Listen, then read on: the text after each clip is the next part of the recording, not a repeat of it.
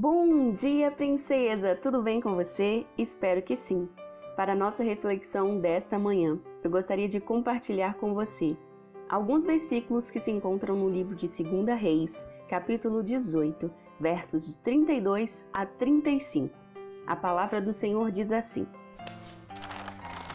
Não deixe que Ezequias os engane, fazendo vocês pensarem que o Senhor vai salvá-los.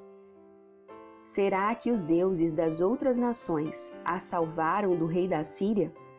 Onde estão os deuses de Ramate ou de Arpade? Onde estão os deuses de Sefarvaim, de Ena e de Iva? Será que salvaram Samaria do meu poder? Quando foi que os deuses de todos esses países os salvaram do nosso rei?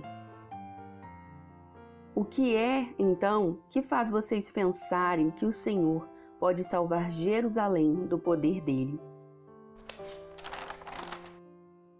Durante o reinado de Ezequias, Jerusalém foi ameaçada pelos assírios, que pretendiam atacar a cidade. O rei assírio, ciente de seu poderio e força, crente que ganharia mais aquela batalha, fez uma oferta a Ezequias, dizendo que se o povo se rendesse e se entregasse, ele não os mataria. O rei assírio trazia inúmeras vitórias em seu currículo. Estava acostumado a dizimar cidades em que os deuses não haviam salvado seu povo. Por isso, através de um dos seus oficiais do exército, ele afirmou ao rei Ezequias e ao povo israelita que o mesmo aconteceria com eles. Contudo, enquanto tal rei assírio perdia seu tempo dizendo que os israelitas não deveriam confiar em Deus, o Senhor falava ao rei por meio do profeta Isaías, dizendo: O Senhor Deus diz que o Senhor não deve deixar que os assírios o assustem, dizendo que Deus não pode salvá-lo. 2 Reis 19, versículo 6. Os assírios continuaram ameaçando os israelitas, questionando-os: Você já ouviu falar daquilo que um rei assírio faz com qualquer país que ele resolve destruir? Por acaso você pensa que poderá escapar? 2 Reis, capítulo 19, verso 11. Naquele momento em que o medo e a incerteza deveriam estar atacando o coração do rei Ezequias, ele tomou a atitude certa. Foi até o templo e orou ao Senhor. Em resposta à sua oração, o Senhor usou o profeta Isaías mais uma vez.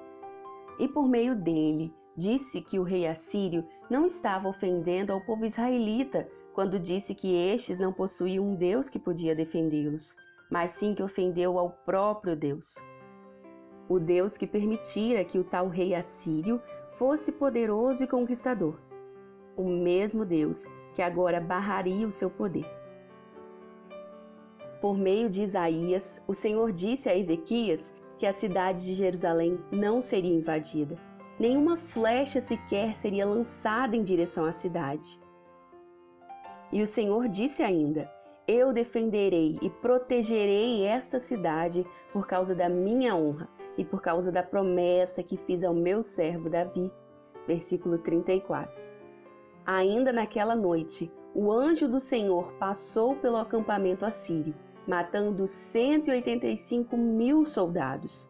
Ao amanhecer, os soldados que sobraram viram os corpos dos companheiros e o rei da Síria decidiu se retirar da guerra.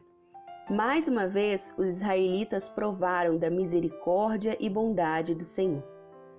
Ele estendeu sua mão poderosa e socorreu o seu povo.